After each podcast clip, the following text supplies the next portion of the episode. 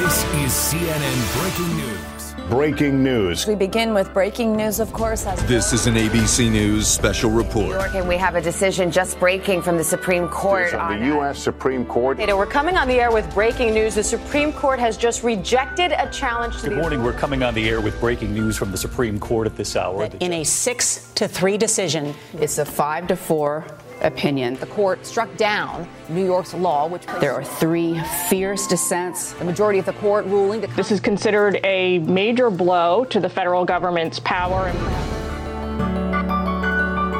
Hello, and welcome to Polylog, a weekly dialogue that takes a critical look at the policymaker, the politician, and the journalist, because each is critical and each demands criticism. I'm Brendan Steidel, your co host and communications specialist in government, technology, and healthcare. And I'm Naomi Soto, your other co host and health policy professional based in California. Our goal for Polylog is to look at the policy and the framing of various instances of political journalism. Polylog is our attempt to find, praise, and demand constructive political dialogue. Today is Monday, September 19th, 2022. We're back with our second episode of our new season of Polylog, Season 1 How the Media Covers the United States Supreme Court. Yes, and here we are in episode two the Supreme Court and Political Perception. This court is historically different from how it was just a few years ago, but how much does the public understand its political position, and how does the media shape that perception?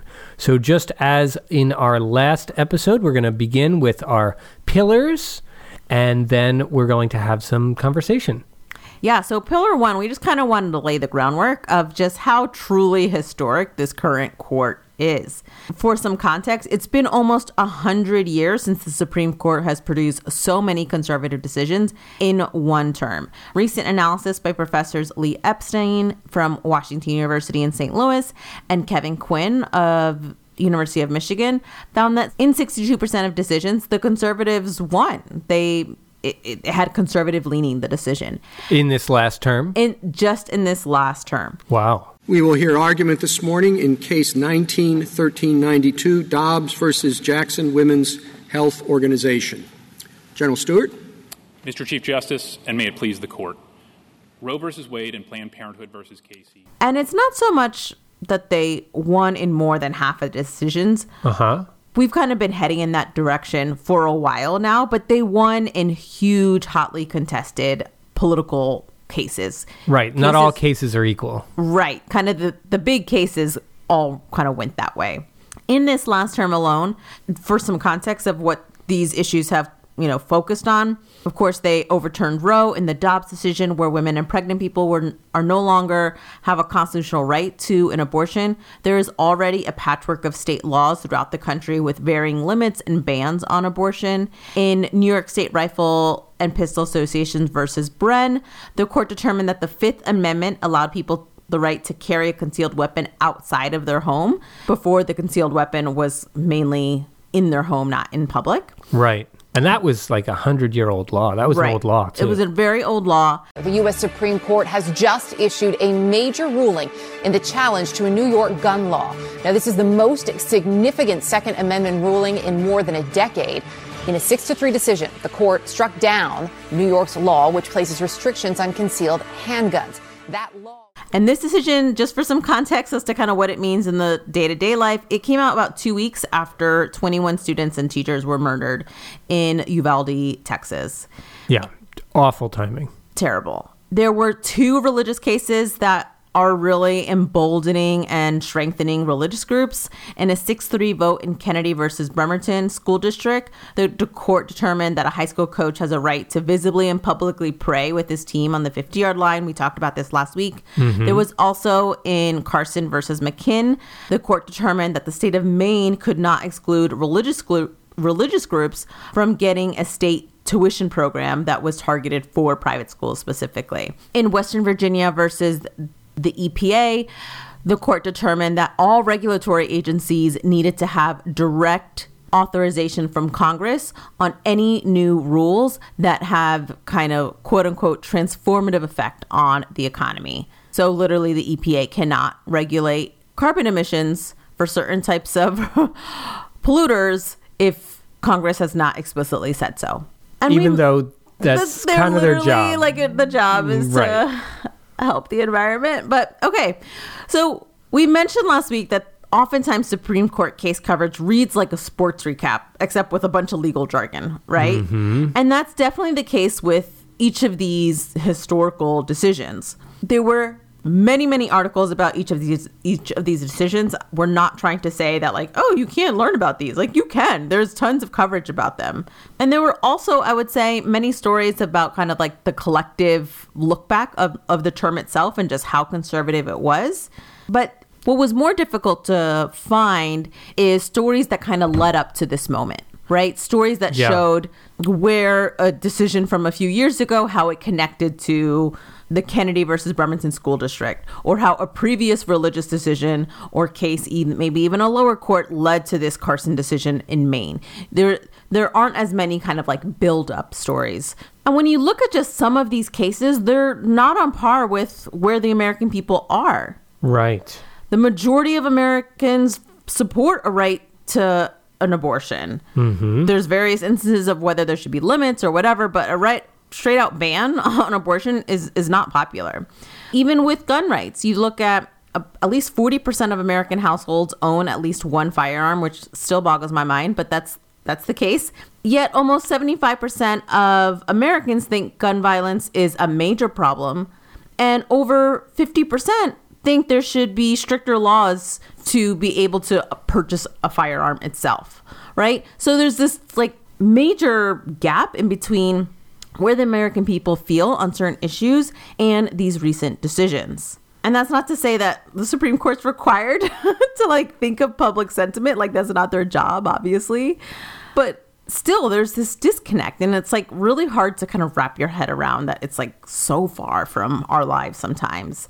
And so far from where the American public seems mm. to be on a lot of these major lo- issues. On a lot of issues. So I kind of wanted to talk a little bit about this disconnect, Brendan. Mm-hmm. What do you think news organizations could be doing to better demonstrate how far the gap is between the court and the American people?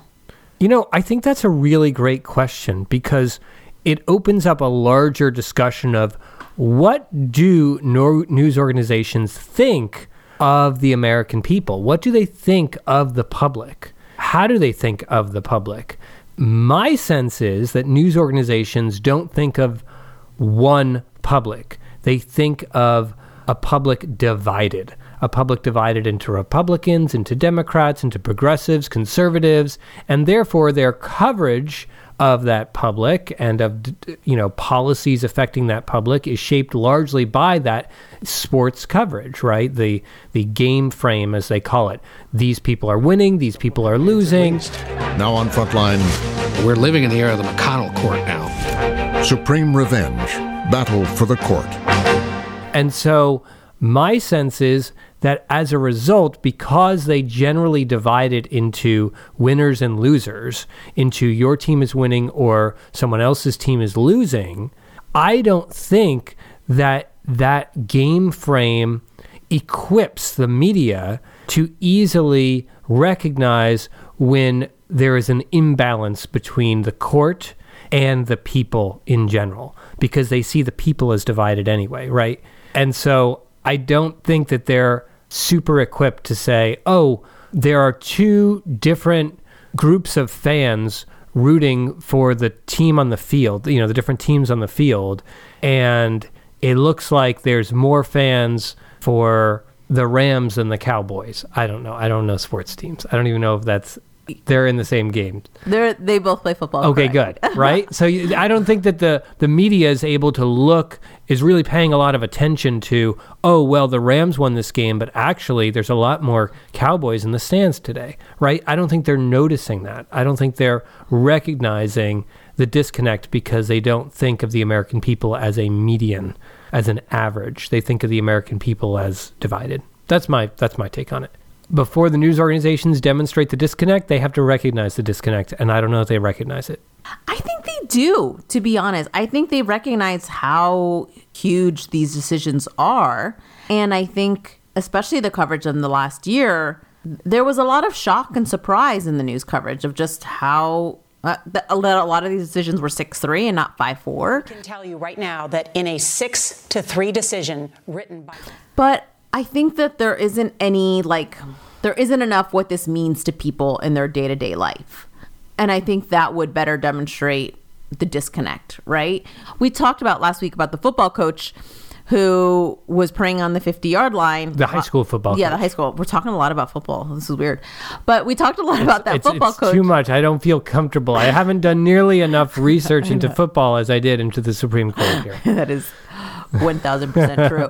But we mentioned last week that that was seven years ago, right? And we Yes. haven't heard about how, you know, students felt. We haven't seen a lot about you know if there was impact on any scholarships and kind of playing time if parents felt betrayed if school the school district felt like they didn't have any legal authority as an employer like all of that stuff i think would better demonstrate like what this case means to people. Yes. the people who are actually affected by this actual instance not even just the application of the decision. And and we don't see that in the coverage which is i think a real shame Well, it's actually a really good point. I mean, I, I took a look at the top stories from the top news organizations that covered the the Dobbs decision, the decision to overturn Roe, and I looked at the top story in the New York Times, in the Associated Press, in the Washington Post, and in on CNN, and then I also looked at Fox News, whatever that coverage was. I tried to look at the top ones that were printed and as well as ones on TV and stuff. But one of the things that I walked away with was a surprising sense that some, some of the major major publications were not embedding information about the impact about the American people's feelings and recent polling on these matters in the way that for example CNN was. CNN did a really good job of centering that, anchoring it with where the American people in their polling stood on this issue. But a lot of the other major organizations didn't do make the effort. Now, it helped that CNN like ran a poll, right? They had recently run a poll on the topic so they could highlight that fact. And likewise, ABC News highlighted one of their polls on public sentiment when talking about the Dobbs decision this a little bit more. Our ABC News Washington Post poll that came out today shows that the majority of Americans support Roe, say ab- abortion should be legal in most cases and should be left up to a woman and her doctor. It seemed up until But those are kind of outliers, and that's just there's no excuse for not anchoring where the American public is when it comes to these rulings. Yeah, that's really interesting. That brings me to the next kind of thing I wanted to talk about where if you think there are instances in any of these stories or on any other issue that you are kind of looking at where the issue is going to be evolving due to the SCOTUS decision and where the news coverage fails to make that connection. Last week, we talked a little bit about kind of Medicaid coverage and how oftentimes it's not, the news coverage doesn't demonstrate that it's because of the ACA ruling by the Supreme Court where that became not mandated. And now electorates have to force their state legislatures to do that over the last 10 years. But when doing research for today's episode, I was listening to Passing Judgment. It's a podcast hosted by Jessica Levinson. She is a law school professor at Loyola Law School. It's in Southern California and LA County. And Mhm. she had some really startling numbers about what this Supreme Court ruling could mean in terms of the number of concealed weapons in LA County. And again, Jessica, very much like that Dobbs decision, this decision has implication for other states that reach far beyond New York. Am I right? That's exactly right. So, of course, the court is looking at New York's law, but it's making a decision as to what is permissible under the Second Amendment. So, it's a constitutional decision. And that means if New York can't have a May issue law, then no other state can either. So, as I said, there's about half a dozen states that have these similar laws. And these states are home to a great deal of the population in America. California is home to almost 12% of the nation's population. And let's put specific numbers on this. This would also change the law where we're both talking to you from Los Angeles County. There's about 10 million people who live here. Our sheriff has said that right now there are under a thousand concealed carry permits. He estimates that after the Supreme Court ruling, this could very quickly explode to 50,000. So we talk about these cases and we talk about. Now, those are just extremely startling numbers. I mean, unbelievable. Like, I, I thought it was like, in my memory, it was like four or five times you know, more weapons. No, it's like 50 times potentially the number of concealed weapons in LA County. Which is, as she mentions, an actual. It's not like she's making this up. This is from law enforcement. This Yeah, is law this is law enforcement enforcement saying this is what they expect. Yeah. Yeah, we're only a couple hours from LA, so it was like extremely troubling to hear.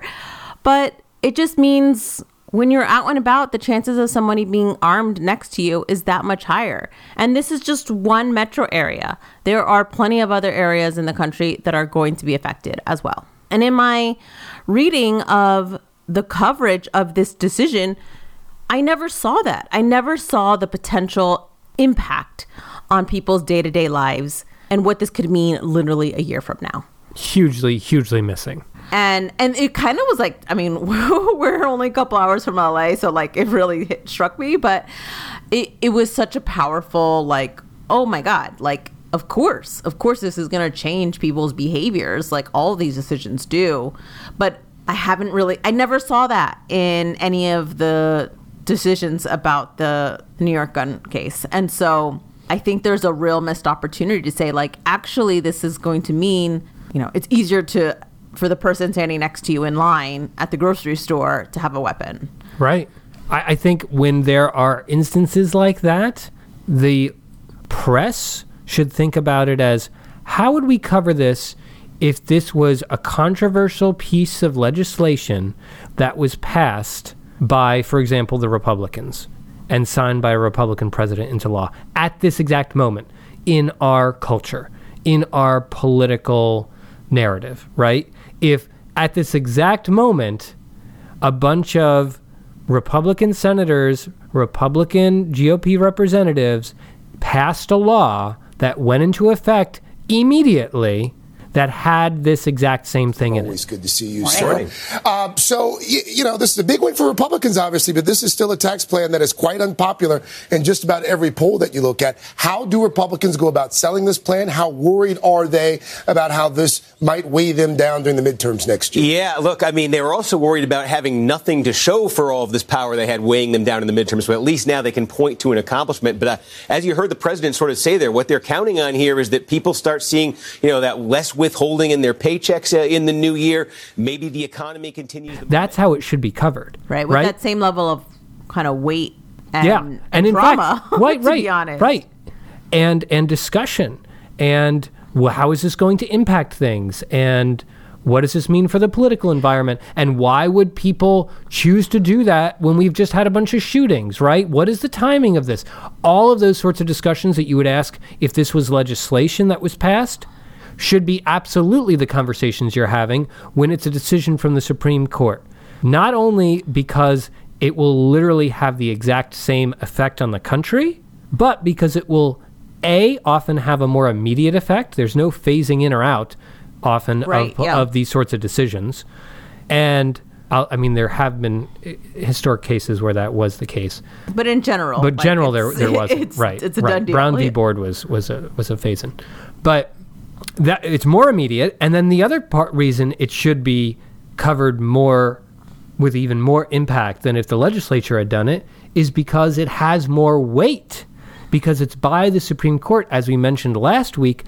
Their decisions have greater weight than legislation because they're as strong and binding as the actual Constitution, at least when it comes to constitutional interpretation that they're performing, right? Right. And I think kind of you're talking a lot about the impact, especially on things that people might more immediately feel. But I think there's also instances in which probably the majority of Americans will not understand will not understand the impact. Yes. Or it will feel very arcane. Right. And that does not mean that it's not going to impact them. Mhm. And like that's kind of how I felt about the EPA case, to be honest. Yeah. Old polylog listeners probably know like environmental law, environmental policy. Is your favorite, right? it is not my strong suit, guys. It is. I live in California and it is not my strong suit.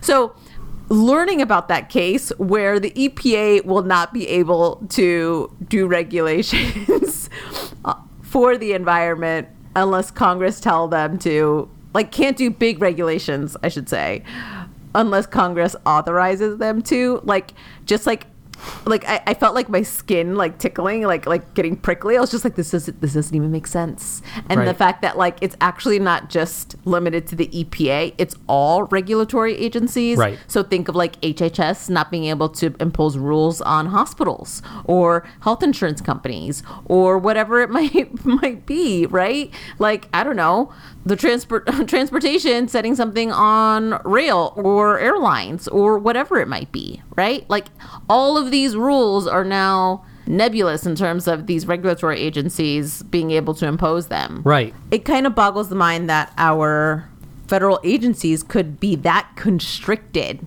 and still be expected to perform well.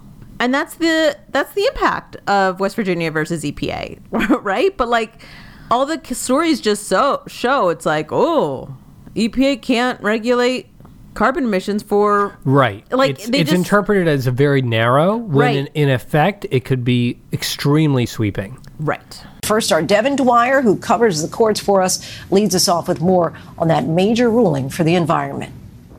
And it can be used as, like you said, a door to oh, absolutely knock down more.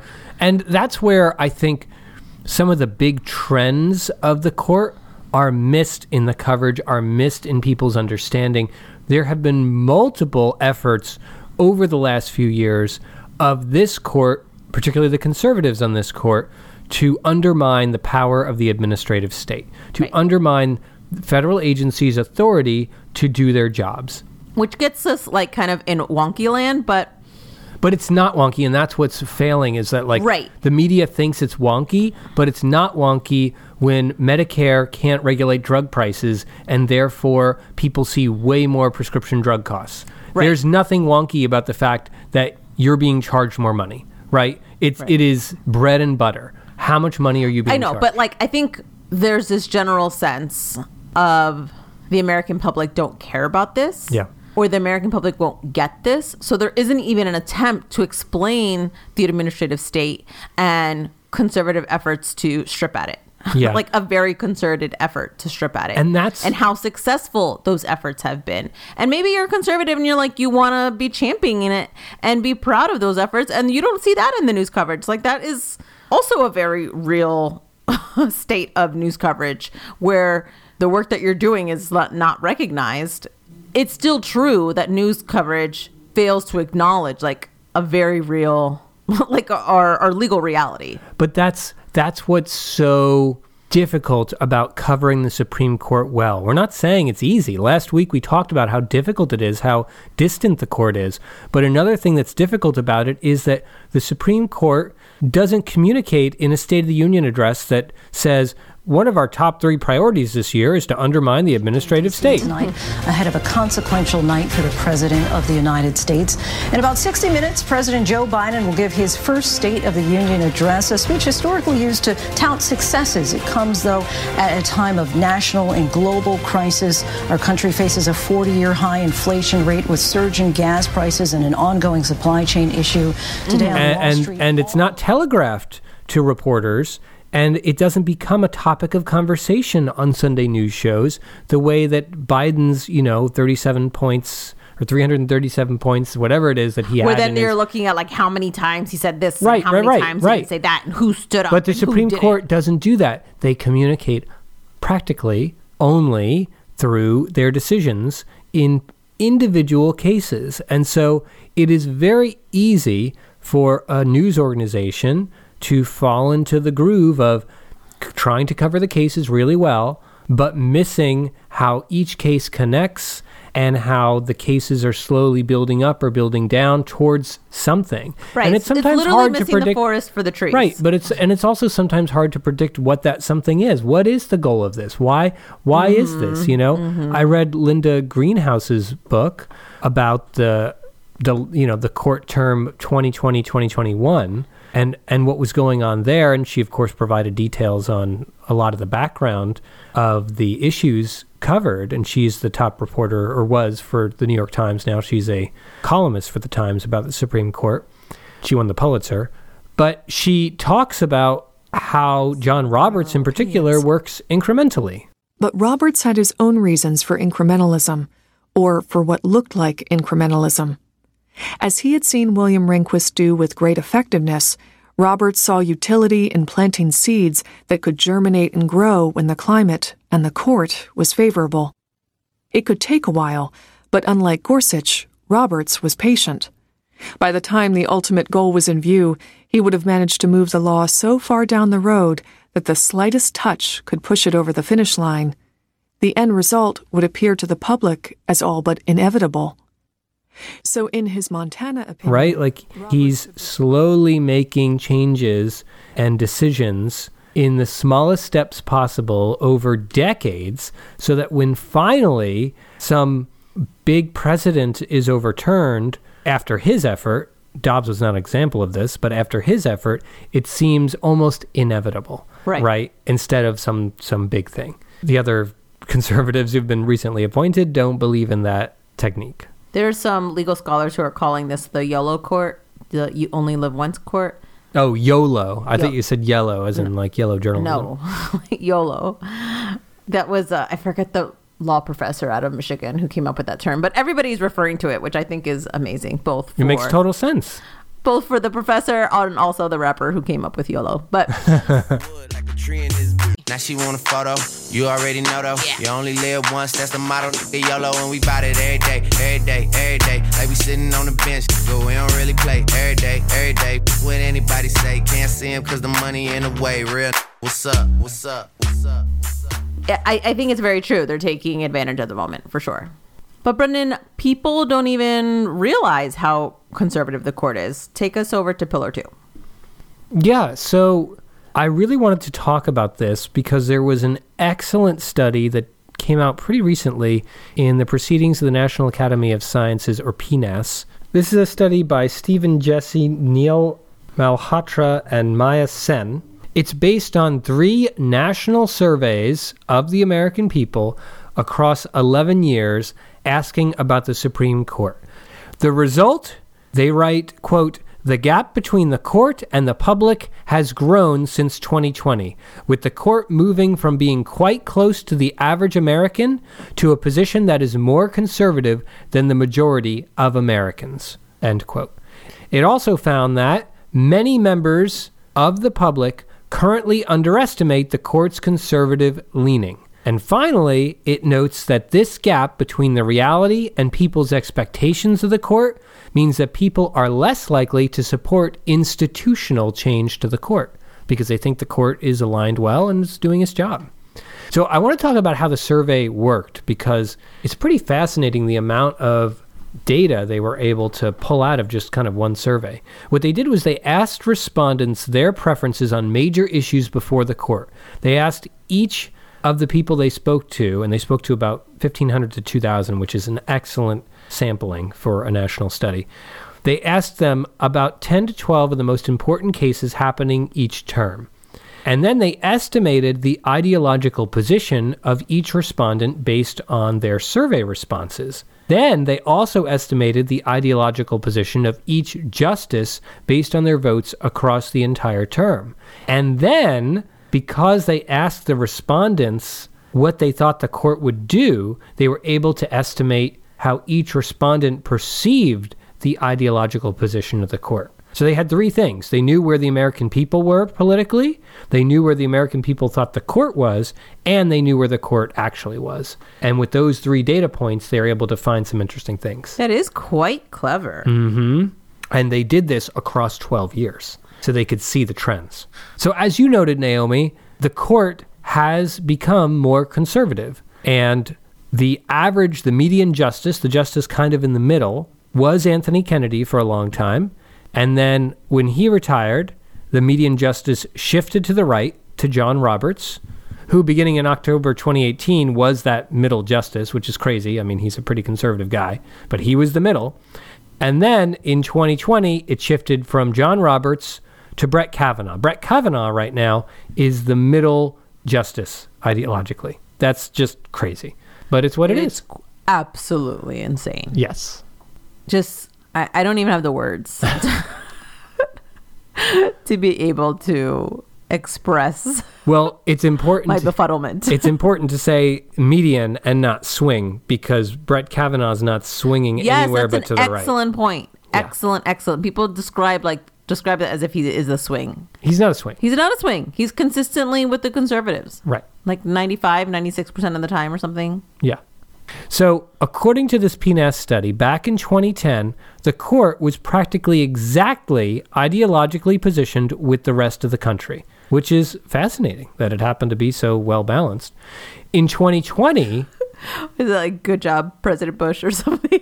Both those who worked with him and those who have faced him in the courtroom speak with admiration of his striking ability as a lawyer and his natural gifts as a leader. Judge Roberts has earned the nation's confidence, and I'm pleased to announce that I will nominate him to serve as the 17th Chief Justice of the Supreme Court. well, I just I, find it hard to believe, but I guess that's what they say. In 2020, its decisions were likewise very similar to the country's feelings, which is amazing too. But in 2021, there was a sharp shift that indicates that the court was as conservative in its rulings as the average Republican who was spoken to in the survey, the average American Republican. So going back to 2010, when the court was practically exactly ideologically positioned with the rest of the country, that doesn't mean that most Americans thought that was the case. In fact, back in 2010, most Americans thought that the court was more progressive than it actually was, more democratic. Both Democrats and Republicans thought this, but it was actually, as I noted, about the same as the public, if not a little skewed to the right. So, why was it that Americans thought the court was more liberal than it actually was? Well, according to Pew Research, a Pew report on the Supreme Court that ha- came out around that exact same time in 2010 said that quote the little the public learns about the court often comes from the confirmation of new justices. The increasing perception of the court as liberal may partly stem from the fact that the court's most recent nominees in 2010 were selected by a democratic president. So just let that sink in for a second. Despite the fact that the court was well balanced with the rest of the country the American people thought that it was suddenly becoming more liberal because Obama appointed two liberal justices. After completing this exhaustive process, I have decided to nominate an inspiring woman who I believe will make a great justice, Judge Sonia Sotomayor of the great state of New York.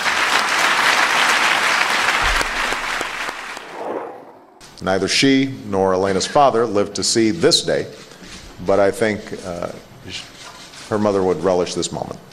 I think she would relish, as I do, the prospect of three women taking their seat on the nation's highest court for the first time in history. Which is kind of crazy also when you think about it because Obama only was able to nominate two justices or confirm two justices because he did nominate Merrick. Today I am nominating Chief Judge Merrick Brian Garland to join the Supreme Court. But he was able to only get two justices on the court in his eight years, and President Trump got three justices in four years. Yeah, there's a lot of instances of that. I mean, we won't even talk about how many justices Nixon got. Yeah, because our brains are going to explode if we add any more to this season, but we're not touching too much the lower courts because there's a whole, we could do three more seasons on that. Yeah, absolutely. But yeah, so to highlight this point, it is it says so much about our the role of our media and the lack of coverage of the court that most people's perceptions of the court's leanings are based on the confirmation hearings, the nominations and confirmation hearings, even if they have no effect on the ideological makeup of the court itself, which Obama's appointees had no effect on the ideological makeup. And yet, both Democrats and Republicans thought after that the court was more democratic. Oh, and, uh, I, and by the way, it was particularly strong among Republicans. Pew noted that between 2007 and 2010, the number of Republicans saying the court was liberal literally doubled. So by 2020, Democrats had changed and thought that the court was more balanced. But with Republicans, it was a different story. Republicans in the year 2020, but they thought the court was very conservative in 2020. But its rulings that year weren't. Yes, Republicans expected more from the court in 2020 than it delivered for Republicans in 2020. But by 2021, things had changed. Democrats mostly thought the court was still ideologically in the middle. Republicans brought their expectations down for the Supreme Court in 2021. But in truth, the court took a sudden dramatic shift to the right in 2021, as we know. Now we gather in the Rose Garden to continue our never ending task of ensuring equal justice and preserving the impartial rule of law. Today, it is my honor to nominate one of our nation's most brilliant and gifted legal minds to the Supreme Court. She is a woman of unparalleled achievement, towering intellect, sterling credentials, and unyielding loyalty to the Constitution, Judge Amy Coney Barrett.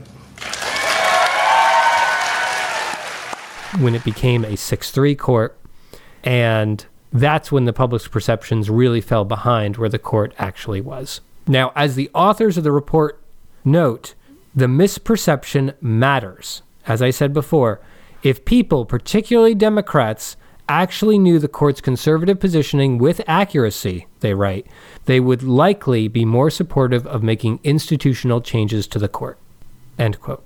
So I'm going to end that here with a final little piece of information, and that is the question of what can change this. What can change people's perception of the court? Now, according to Pew Research, coverage of the cases itself is linked to better understanding of the court. Adults who have been more attentive to recent cases are more likely to say the court is conservative. Two out of three of those who heard a lot about recent cases say that the ideology of the court is conservative. But those who had heard basically nothing at all about the court, who weren't paying attention, or whose media didn't cover the court very well, those Americans, 60% of them said the court was still in the middle of the road. In effect, those people are living in the past. So it's so interesting thinking about the timing and pacing of this all, right? Because when coverage of decisions are focused on what was decided, kind of like the after effect of the case, mm-hmm. kind of the sports recap, as we've been alluding to. One, the American public has to actually be reading that to understand it. And if not, they have to then feel the effect of that decision before they even can have their opinion or assumptions changed of the court. Right? Right. Like if, if you don't follow the news, you're already getting you're getting the late news even later. Yes. yes. right? And if you follow the news, it's already late as to what is happening in the court. Yeah. And there's nothing to kind of change the American public's understanding of the court while it is happening, really. Yeah. And there's another huge factor here that you just made me think of, and that is that let's take all the coverage of the court that we've discussed, particularly in the last episode, right, where all that coverage falls, and put it on a pie chart, okay? Imagine all the coverage of the court on a pie chart. Now, let's just say, as we mentioned, a lot of people's understanding of the court are shaped by nominations, confirmation hearings, appointments, right? All that stuff. But as we noted with the Obama appointments and nominations, even though that affects people's understanding of the court's ideology, it often doesn't have any effect on the ideology. It might, it might itself. not, but there's no guarantee that coverage of nominations is going to actually change the ideology of the court. So people leaving, you know, having gone through a nomination, like the American people having read all the articles about that, they might not be better informed about the ideology of the court. In fact, they might have the wrong impression as they did after Obama's two appointments. Two appointments. So that is a large section of our pie chart of coverage of the court that people are exposed to, and it's not really bringing them up to speed in an accurate way, right, on the ideology of the court.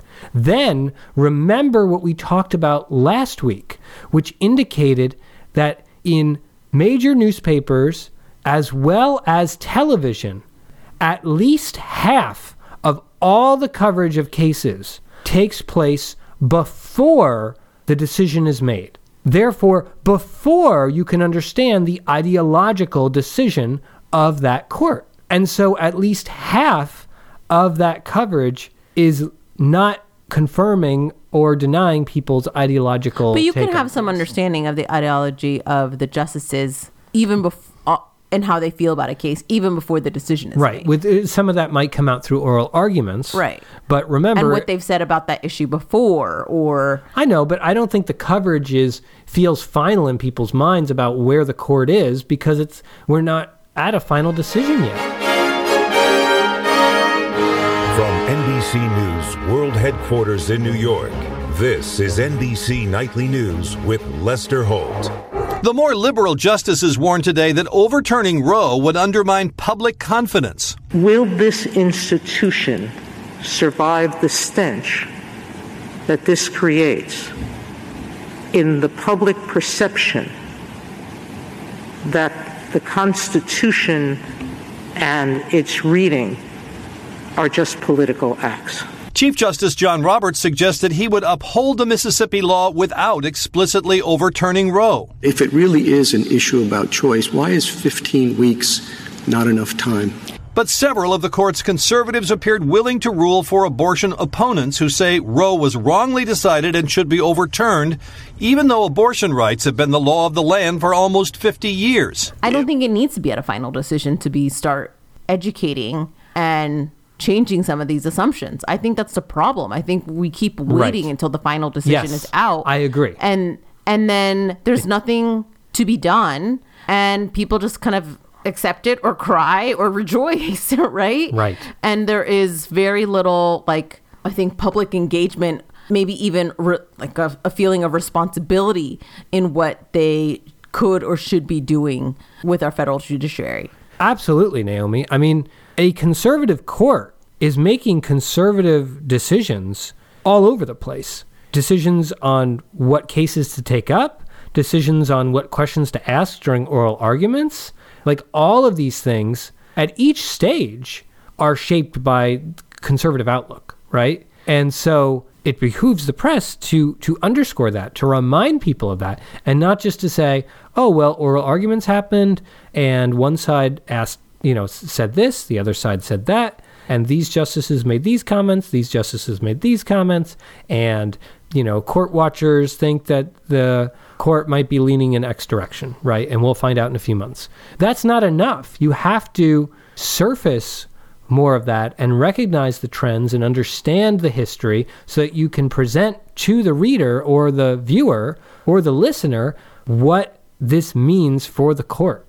And it's bigger it's bigger than just copying and pasting what was said in the transcripts. Otherwise people have the wrong impression, right? And it's so easy for people to have the wrong impression or to miss, as we say, the ideological part of the story. This is so interesting, Brendan, because in thinking about how the American public perceives the court and our role in trying to think of what is the media's role in facilitating that work, there's a lot of kind of nuance and, and examples of whether or not the media is doing a good job of that, right?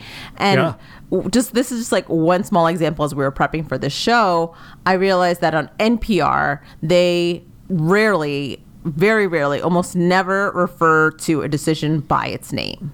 So, Oh, wow. for instance, in the EPA case, in the coverage of that story, Nina Totenberg, the other legal correspondents never say West Virginia versus the Environmental Protect- Protection Agency. Having ruled on abortion, prayer, and guns in the last week, the court today turned to the regulatory power of federal agencies. By a 6 to 3 vote, the court dealt a major blow to the Environmental Protection Agency's power to regulate carbon emissions that cause climate change. The decision by the conservative supermajority.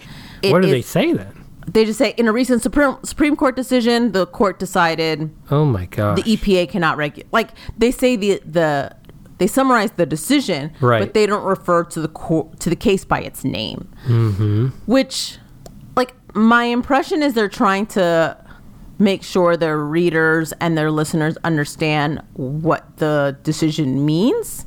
But at no point are they trying to like give them the basic framework and language to even understand the decision itself. Like how Yeah. can you name a understand the impact of a decision you don't even know the name of? Right. I mean, truly, it's like imagine if political coverage said a governor from a Republican state or a Or- or Republican just, governor like, from a state in the South. Or in Well, well, legislation what not state? not using the name of the legislation. Right. Right? You wouldn't do that. At least once in the story you would say you refer to the name. Like so the people know what they know what they're Yeah. so people know what they're reading and what they're learning about. Yeah. as opposed to just like thinking about it in terms of Biden's tax plan would do this. It's like, well, you have to say what that tax plan is. Like, you have to use the name. And this isn't true of all news organizations. New York Times didn't do that. They actually linked to the majority decisions themselves.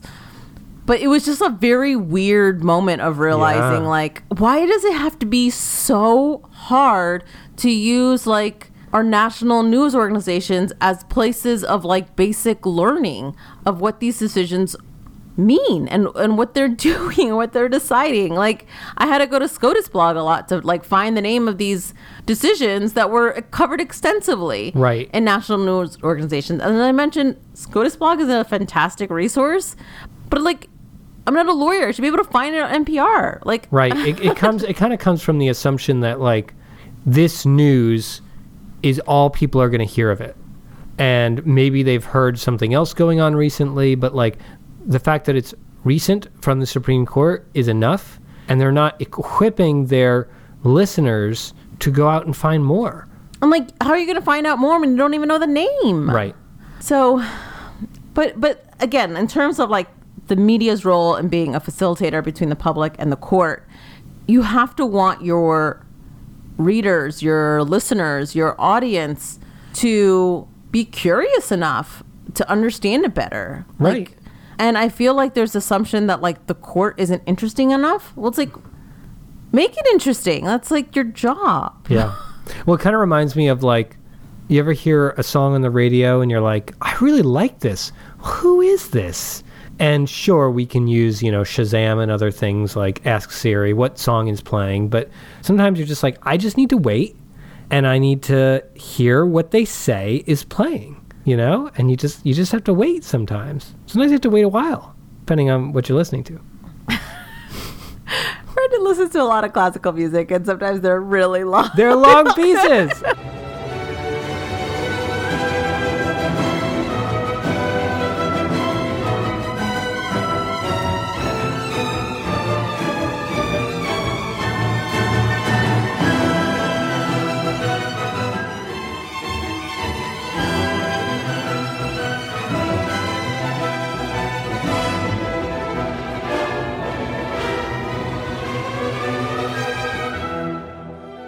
I'm like, what is this? And also, those apps like Shazam don't work for classical. They don't. They just don't. So I'm just like, Brendan has tried all of these. and the things. radio will sometimes broadcast like digitally on your car. You know, it'll show up what's playing, but sometimes they forget. I've sent them notes multiple times saying, "Hello, tell us what's playing." Sometimes you just have to sit there and wait, or you can go on their website and then you can find it. But NPR, you can't go on their website and find the name of the of the piece ca- of the of the piece, the, name of the of the ruling case. of the case. It's no, true. you can't. and everybody's watching for big rulings to drop on everything from guns to abortion. Those rulings did not come out yesterday, but others did, and one gave a victory to advocates of school choice. NPR legal affairs correspondent Nina Totenberg reads us in. By a vote of six to three, the court struck down a state funding system in Maine that was tailored to deal with a particular problem. So, but beyond cases, Naomi, is there other coverage that can be employed to help improve understanding of this gap? Or do you think the gap's going to be evaporated after this Roe decision and that did all the work anyway? I think I think it evaporated a lot. Yeah. of yeah. the gap, right? for like this might feel a little moot at the moment. I think we're going to have more of that. I think there's going to be the affirmative action decision. There's going to be more religious rights decisions, and I think they're going to be like continual deep shocks to the American psyche about what the Supreme Court is deciding.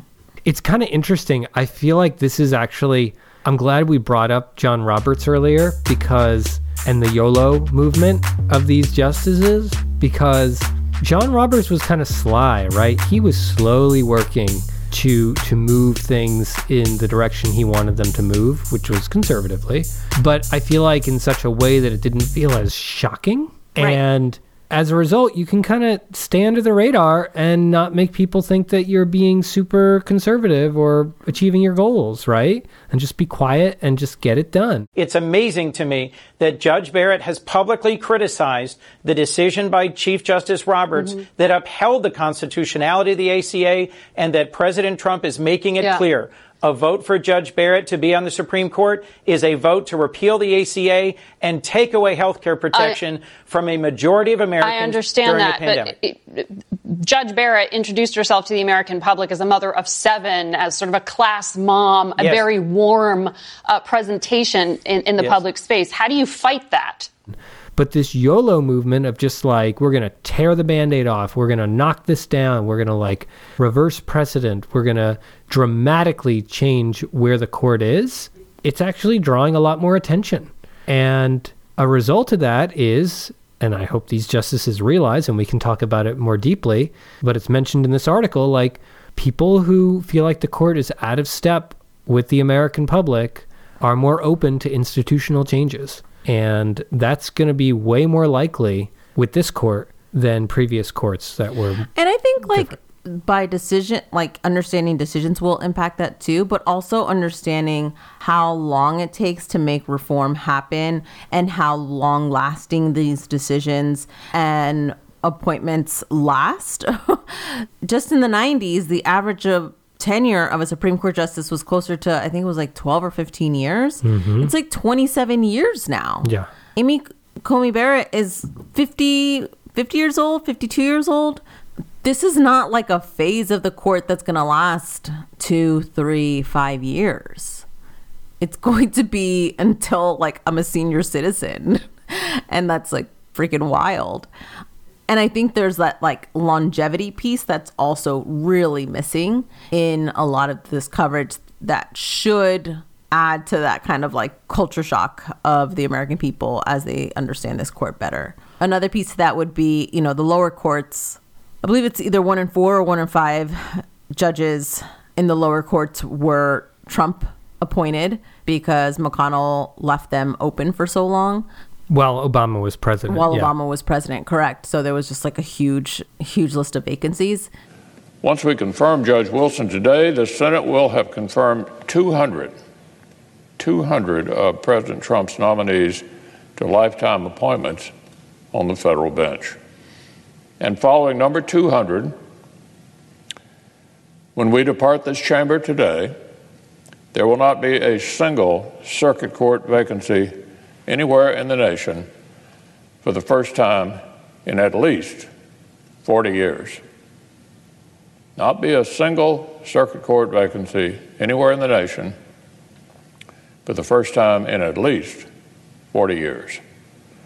And so like there are long-term consequences to that. It's it's not like this whole like get out to vote in November. It's like it doesn't work that way, you know? And like Well, it helps. It helps. People should go out and vote in yes, November. yes, it should go. But like that that should not be I I think it's irresponsible to tell um, the American public to go vote in November when you haven't demonstrated the long-term, like decades-long effect of what the Supreme Court is doing and fe- telling people that there's going to be immediate change after there's some sweeps in November. Like right, right. That, well, yes. I mean, honestly, that is a fallacy. Yes. And you're like giving, and I would say this is like irresponsible of the media and also of like political strategists. Like it's yeah, but honestly, very dishonest. Yes, but to be honest, I mean, when we're talking about institutional reform, institutional reform can have more dramatic and more immediate effects if elected officials are explicit about it, you know, and we'll, we can talk about this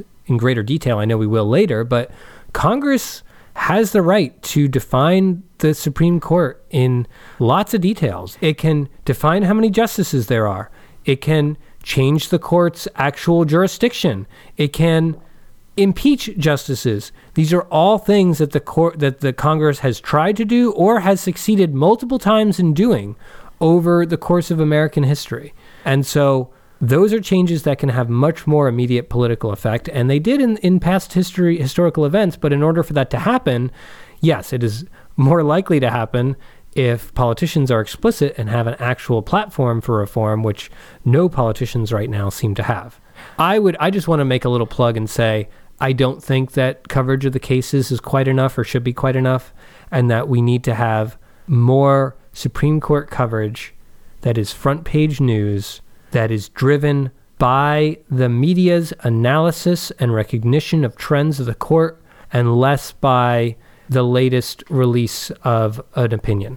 Yeah, and I would maybe kind of like a evolution of what you're saying. I think there needs to be more Supreme Court coverage on legal issues that are affecting and moving across our federal judiciary and move away or, or not solely have the lens be of what the Supreme Court is hearing, right? Because I think the, exactly the trend of an issue is much more illuminating than the majority decision on, you know, X and Y case. You're exactly right. And I would love to see a statistic of and, and see a goal of how many stories is a top news organization like the New York Times running in top story positions, right? About the Supreme Court. How many of those are driven by a court's decision and the court's timeline, and how many are driven by the New York Times decisions and the New York, New York Times timeline. And that should be true in politics too, right? Like, how many stories are you actually deciding this is important, regardless of what the people in power say? We think this is important and that the American public should be paying attention, even if they're trying to hide it, even if they're trying to do it, you know, slowly, whatever. That, I think, is going to be the metric that matters the most about whether our media is really being of value or whether it's just being a mouthpiece of those in power. I I completely agree. 1 million percent. I don't say that often to you. So. I know. The million percent is, is a good percent, I got to say. so today we talked a lot about people's understanding of the court. Next week we're talking about the court as a political institution or having political motivations more broadly.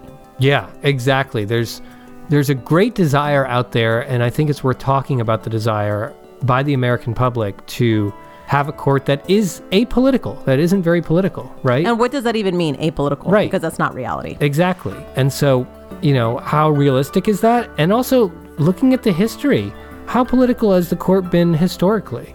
So, lots to talk through next week. But until then, this week and every week, we encourage you to make your dialogue count, whether it's about the Supreme Court or anything else that gets you fired up. And of course, we'd love to see that dialogue extended our way. You can email us at podcast at polylog.com. We love to see those emails and feedback on the new season. You can follow me at Sotonaomi underscore. You can follow me at BStitle on Twitter, and you can follow the show at Polylogcast. Thanks, everyone, and we'll talk with you next week. Bye. Bye.